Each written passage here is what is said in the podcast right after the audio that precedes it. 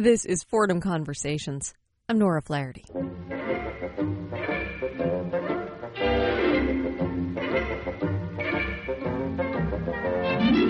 On October 4th, 1957, Americans all over the country sat down to watch the premiere of a new show called Leave It to Beaver. While that premiere may have been earth shaking in its own way, something else was also happening on that day that might just have been even more shocking to most Americans. Today, a new moon is in the sky, a 23 inch metal sphere placed in orbit by a Russian rocket. Here, an artist's conception of how the feat was accomplished. A three stage rocket. Number one, the booster in the class of an intercontinental missile. Its weight estimated at 50 tons. The smaller second stage took over at 5,000 miles an hour and carried on to the highest point reached. 500 miles up, the artificial moon is boosted to a speed counterbalancing the pull of gravity and released. Prior to Sputnik, most Americans had just assumed that the U.S. was technologically superior in every way to the USSR. And the satellite just hanging there in orbit seemed to have come from nowhere, out of what everyone had assumed was nothing.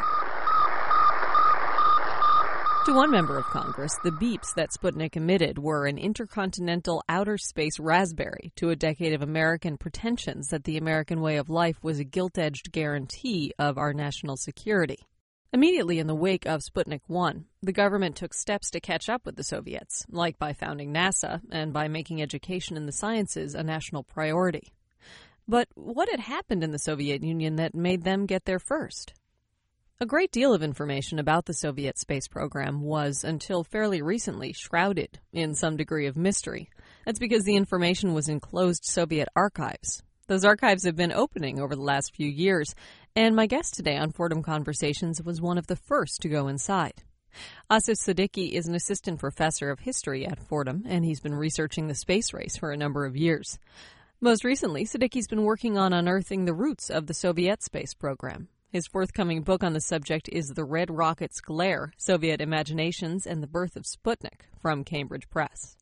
He joined me in the studio to talk about what the people of the Soviet Union were thinking about when they thought of space travel. Asif Siddiqui, welcome. Thank you. Now, tell me about the first Sputnik.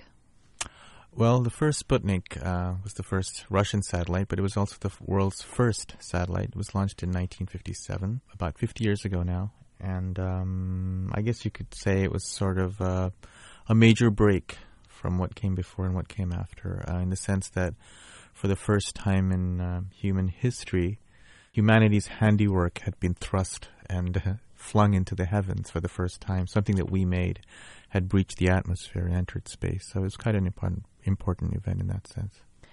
And it started the whole space race. Then. Absolutely, you know. Often tell people there was a metaphysical sort of component to it, but there was also a geopolitical component, the metaphysical, spiritual component being, I think, some people see it as part of sort of human evolution that we must go out into space, and that was the first step.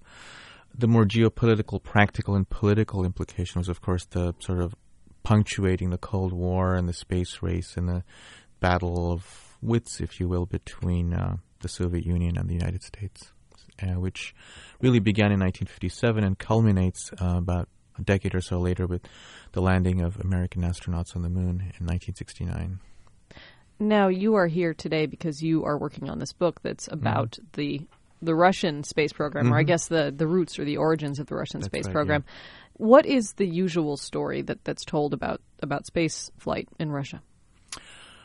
The story that we've heard throughout perhaps the last 50 years is, is really one of. Um, it coincides with our our perceptions and our knowledge of the Soviet communist system in general, in the sense that we think of these sort of grayish people in their grayish apartments or grayish laboratories working in through their gray lives and building these things under communism. And that's not too far from the truth. There was a lot of hardship under which they had to work. The story really is about, uh, in some sense, a single person, a man named Sergei Pavlovich Korolev, who was born early in, in the 20th century and uh, was an, a, an aviation enthusiast who becomes embroiled in, in sort of shenanigans in the 1930s and ends up in the Gulag. He is released from the Gulag camps uh, during World War II, and he rises up through his own ambition and the power of the force of his will to create Sputnik and eventually heads the Soviet space program. And then very soon after that, he dies on an operating table because of uh, complications from an operation due to cancer. Like many Russian stories, the story has a very sort of great tragic arc to it in the sense of you think of a great noble Russian character who rises and triumphs over adversity and then does some, this this amazing thing in his life and then sort of falls at the height of his career. And that's really the story we, we know and have been told so far. And as I said, there's a, there's kernels of truth in it. Of course, it's not too far from what um, I have found has happened.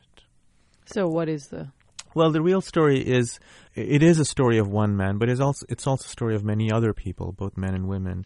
We love our history to be very simple with great heroes and villains, and I think as historians um, go and delve into stories, they, they see that uh, history is a little bit, little bit more complex. And uh, in this case, there were many forces. For example, one of the characterizations of Korolev is that he was this sort of noble person fighting the Stalinist system and unable to really rise up, and Stalin's evil sort of puts him down. But uh, we find out more that he was very much a Stalinist himself, and, and despite having spent, you know, about six years in the Gulag, he comes out being even more of a Stalinist after that. So he, he never really sort of lost his faith in the system. He was very, very much a patriot. He was not somebody, uh, despite his difficult life experiences, who was willing to give up on the system. One of the things that we didn't know during the Cold War was the Russian space program was enormously complex and it was also beset by many things we just didn't know, many sort of dramatic episodes in in the history of the Soviet space program which we could only guess, but because of Soviet secrecy or their urge to only talk about their successes, we actually never learned about their failures. And one of the things I wanted to do with this book was really to give a more fully fleshed out account of the Soviet space program. I have to say, in, in preparing for this interview, that was the first sort of encounter I'd had with mm. the roots of the Soviet mm-hmm, space mm-hmm. program. And one of the things that surprised me, which I guess I never thought about before, is the fact that the Soviet space program did come out of a culture mm-hmm. that's different mm-hmm. from mm-hmm. what the American space program mm-hmm. came out of. Mm-hmm. Tell me about the world that Russian space mm-hmm. exploration emerged from. You really have to have a sort of, uh, you really have to delve deep into Russian society of the 20th century, which is the promise of the Russian Revolution of 1917. And you see you know, this is after almost 900 years of imperial and czarist rule.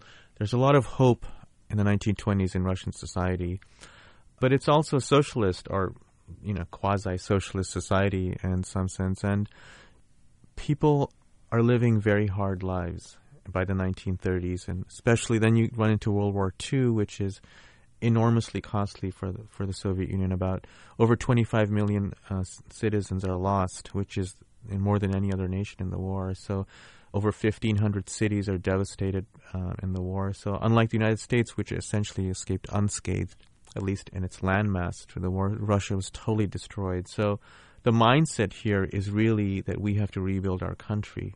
Uh, at least among the common person. Uh, now, from the top down, from Stalin and his you know buddies and henchmen, it, it's a very different perspective. They're mostly a paranoid group of people who have either expansionist aims or just you know they're just power hungry. So, but there is a brief period when both these aims coincide because they're both working in some sense to really uh, rejuvenate the nation. So people lived very hard lives by the by the 50s. You know, you had a number of families would share a single apartment, and many of these engineers in the Russian space program have many stories to tell about how difficult their lives were, how cold it was during the winter, how hot it was during the summer, and you know how the the young people nowadays just don't understand, and that kind of story really is, is part of their you know heritage. I know that the U.S. isn't exactly your purview, but mm-hmm. reading all this about mm-hmm. the Russian sort of space culture, mm-hmm. I was wondering how different it was from what was going on in the U.S. at that time, and how similar it was. Yeah, so that's an interesting question. I mean, it, it was similar in the sense that in the 60s, you know, this was before my time, but in the 60s, I, you know, you read books and accounts and people who remember it talk about this sort of great optimism about the American space program. You had Alan Shepard and John Glenn and these sort of astronauts who were made into mythic icons. And the astronaut icon is particularly powerful, I think, for a lot of kids of that generation or, or young or youth. and of course you had the Apollo landings on the moon. So all of this was wrapped up, on, I think, in in some sense, also part of kind of a nationalist project. Also, you know, the space program became kind of a surrogate weapon for America's assertion of power in the world. It was also a point of pride, you know, and uh, and all these astronauts were sort of clean cut, sort of blue eyed, blonde haired um, men who represented Middle America at its best in some sense. So uh, you see the same parallels in Russia. Their hero cosmonauts are just held up, and kids were collecting ev- everything they could get on these cosmonauts uh, who were rushing out and, with the hammer and sickle out into outer space. Very, very similar things were happening both sides because I think nationalism played a role in both cases. Uh, of course, there were differences in the sense that the American space program, every time a rocket blew up, it was on TV you know, it was on all the networks. When a rocket blew up in the Russian space program, you never even heard about it because nothing was broadcast. Only the successes were told about after the fact. So, and so uh, all the information we got on the Russian space program was, wow, they're having so many successes. Well, it's because we never knew about the failures. But in America, you sat there and you watched it on TV every every other night. The rocket would blow up or something. So. You're listening to Fordham Conversations on WFUV 90.7 and WFUV.org. I'm Nora Flaherty. This is Major Matt Mason, Mattel's Man in Space, ready for every adventure with all his official equipment. The space station, protected by solar shields.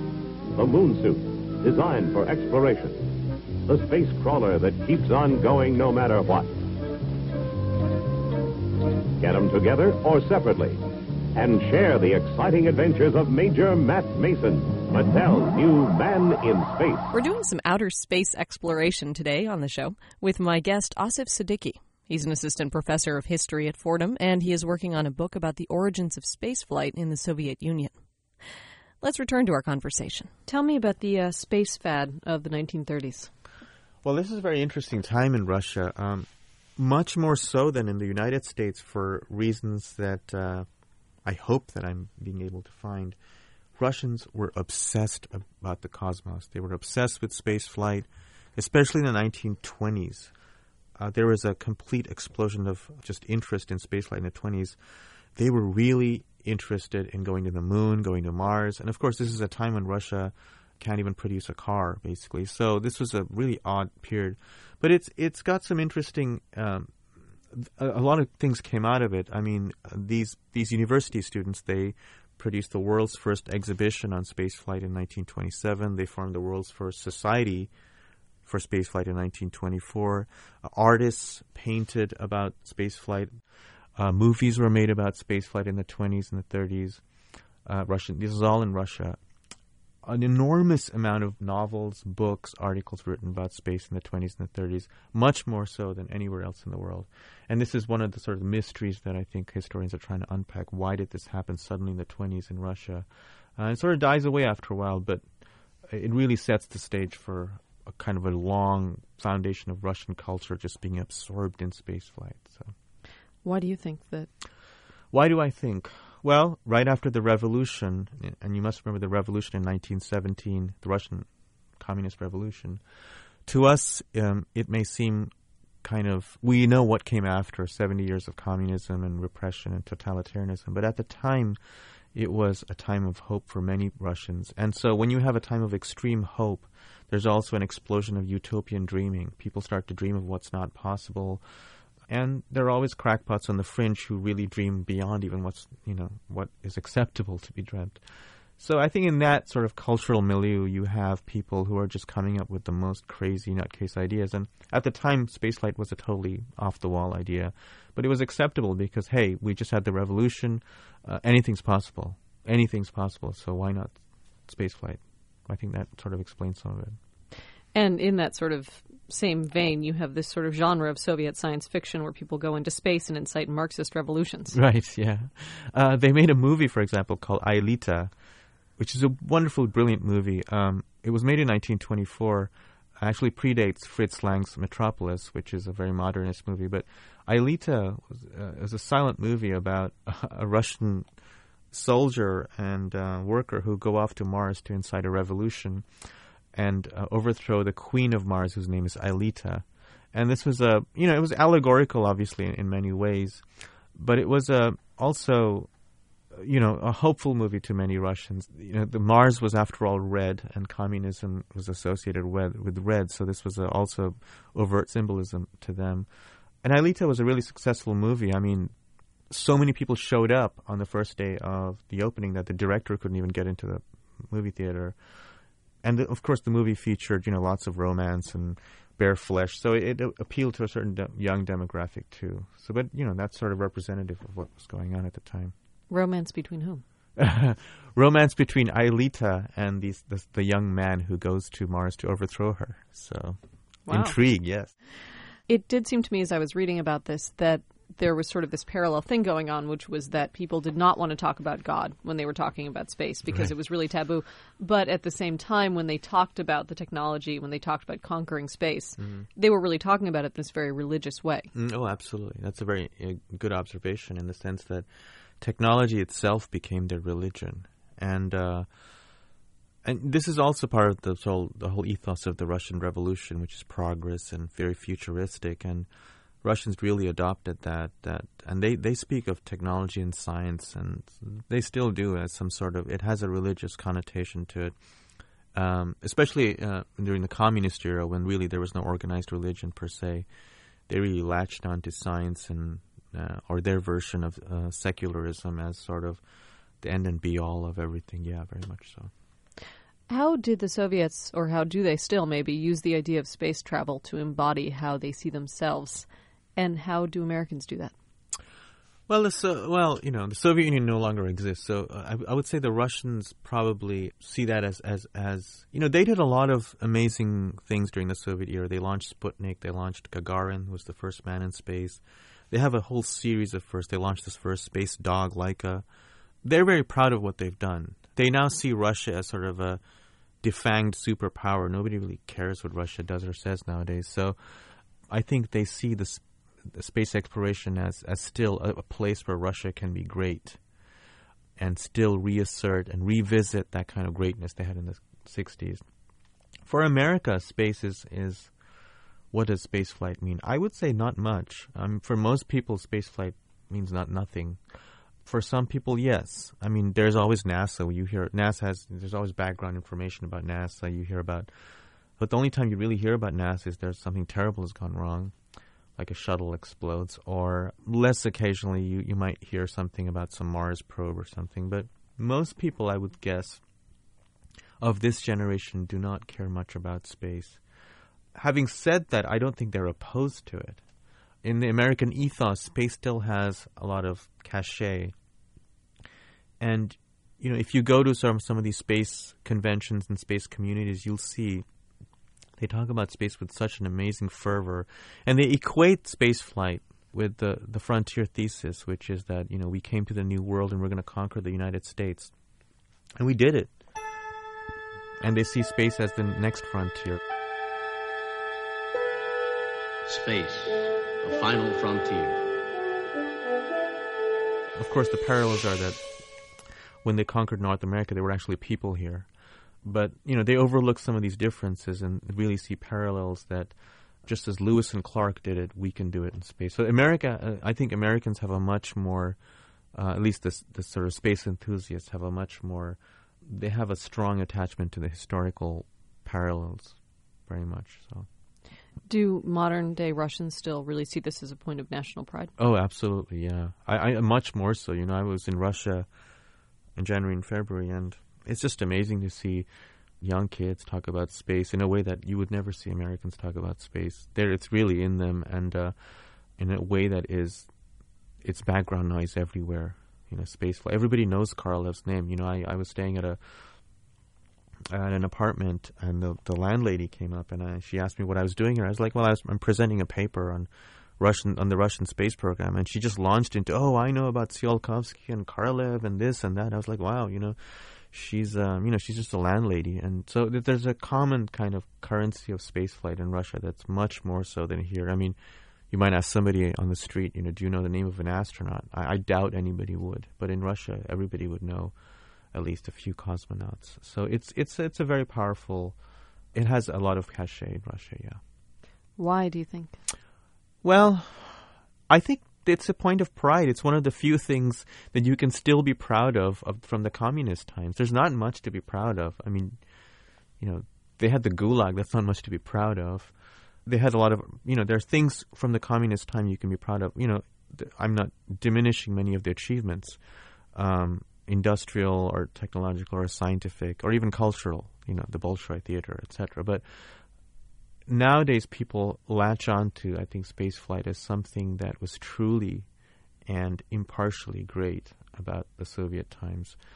You know, they mention Yuri Gagarin in hushed tones. They talk about Sputnik as if it's the, the one greatest thing. And and Sergei Korolev, the father um, of the Russian space program, who designed and launched Sputnik, or was the head of the organization that did that, he's remembered in, um, you know, Vladimir Putin gave his daughter a medal in January because it was the 100th birthday of her father. So it's a it's a national thing, I think. But it I think it has to do with reclaiming Russia's greatness.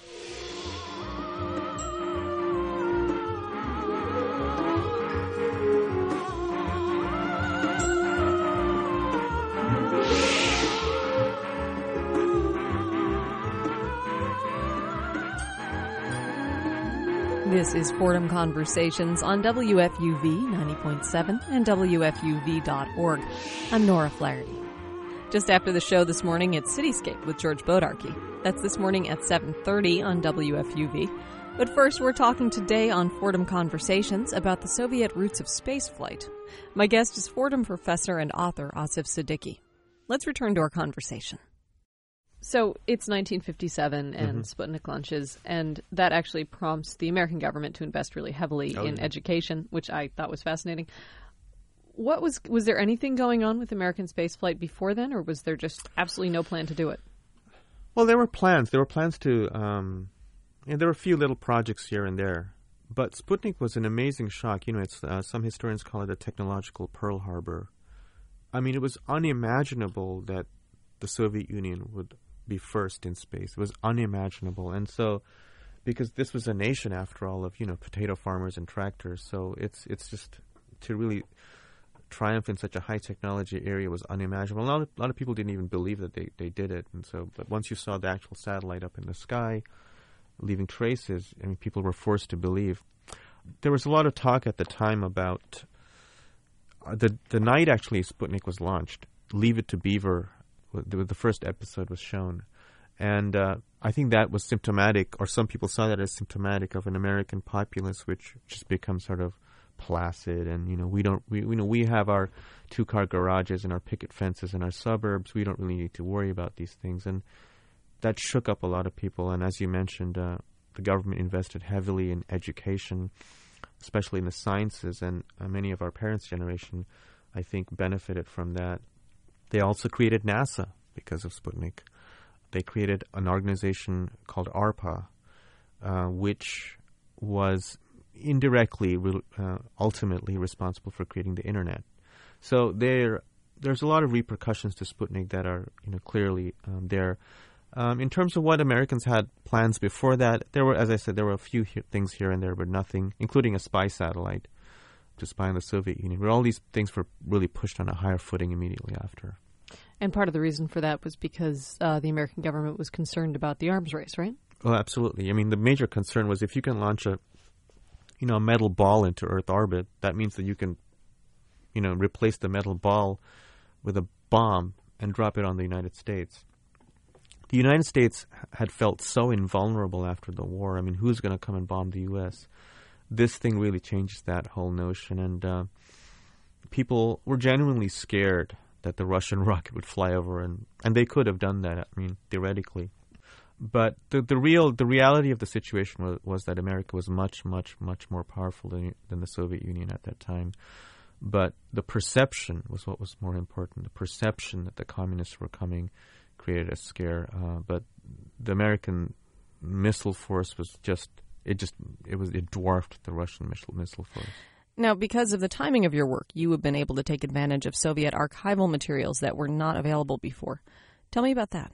Yeah, absolutely. Uh, uh, the forthcoming book is based completely on archival material in the Russian archives, and I was one of the first, if not the first in many cases, to to really go out there and dig through the archives. Since the fall of communism, an enormous amount of information has become available.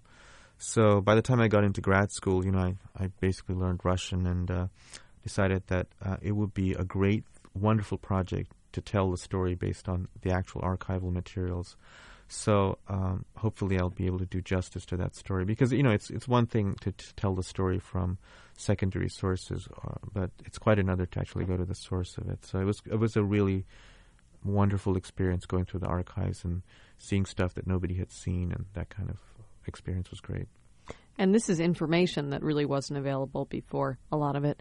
Were there any really big surprises? Well, uh, the surprises are usually very small things. You'll notice. Um, you know, I found letters from, for example, Korolev when he was in the Gulag, that he wrote to his mother um, or to his wife. You know, these are things that you, you sit in an archive and you realize nobody's seen, the, seen this thing for 50 years, and you're holding it in your hand, and it's a it's a letter of desperation from somebody who's in a labor camp. So those kinds of revelations are really important because it puts everything into perspective that you're not necessarily dealing with some abstraction at that point. You're actually dealing with real people with real lives. So, you know, in terms of big revelations, oh, there was a, you know, a great thing there was a cover up and those kinds of things. There were a few of those things. The history of the Soviet space program is just a panorama.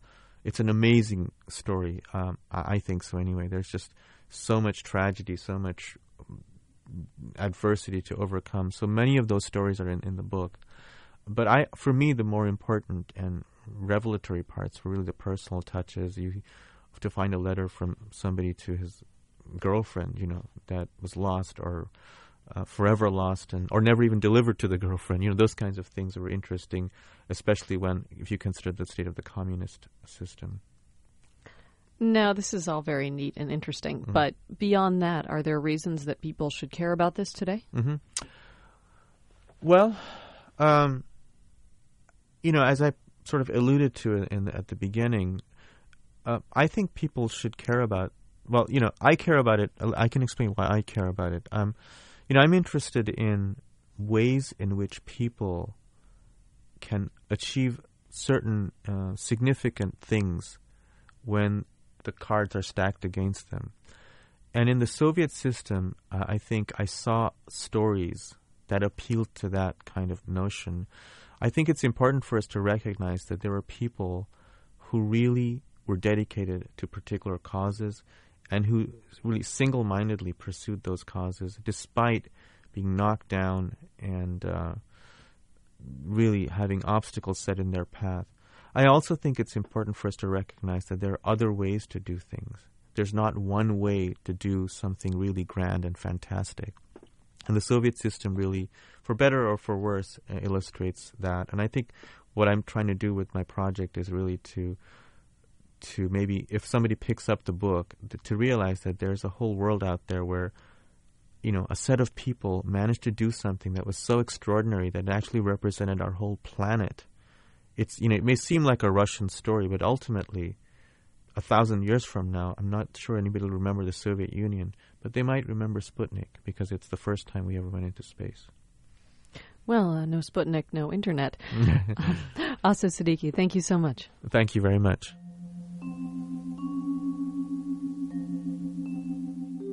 That was Asif Siddiqui. Siddiqui's an assistant professor of history at Fordham. He's the author of several books about the space program, including the forthcoming The Red Rocket's Glare, Soviet Imaginations, and the Birth of Sputnik. If you missed part of the show, or if you'd like to hear it again, you can download our podcast at WFUV.org. You can also hear the show in our audio archives, also at our website. If you have any comments or questions about the show, you can email us at fordhamconversations at wfuv.org. We would, of course, love to hear from you. From WFUV, this has been Fordham Conversations. Producing the show this week with help from John Stanford, I am Nora Flaherty. Cityscape is next. Thanks for listening and have a wonderful weekend.